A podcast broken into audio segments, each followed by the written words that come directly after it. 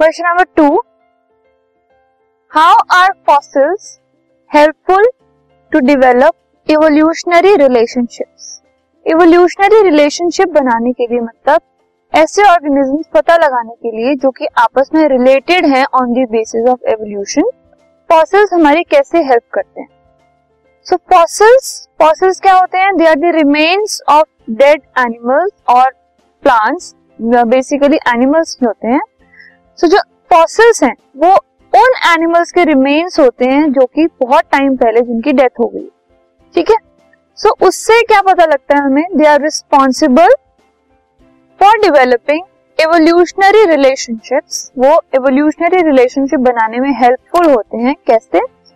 As it forms a connecting link between groups of organisms एक connection बना देते हैं फॉसिल्स कि अगर कोई ऐसी चीज़ है हमारे पास जिसके फॉसिल्स अगर हमने लिए, दो ऑर्गेनिजम्स हैं, और उनके जो फॉसिल्स हैं, वो एकदम सेम हो या उनमें कुछ सिमिलैरिटीज हो, या कुछ कुछ कैरेक्टरिस्टिक्स ऐसे हो जो कि उनके मिलते हो सो हम ये कह सकते हैं कि वो दोनों ऑर्गेनिज्म जो है, उनके अंदर सेम टाइप का एवोल्यूशन हुआ है, या फिर वो सेम ऑर्गेनिज्म से इवॉल्व हुए ठीक है?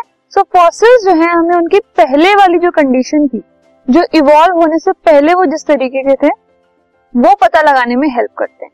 सो so, अल्टीमेटली वो क्या करते हैं? एक लिंक बना देते हैं दोनों ऑर्गेनिजम्स में या फिर एक ग्रुप ऑफ़ ऑर्गेनिजम्स में जिससे हमें ये पता लगता है कि उनके एवोल्यूशन में क्या similarities this podcast is brought you by hub hopper शिक्षा अभियान अगर आपको ये पॉडकास्ट पसंद आया तो प्लीज़ लाइक शेयर और सब्सक्राइब करें। और वीडियो क्लासेस के लिए शिक्षा अभियान के यूट्यूब चैनल पर जाएँ।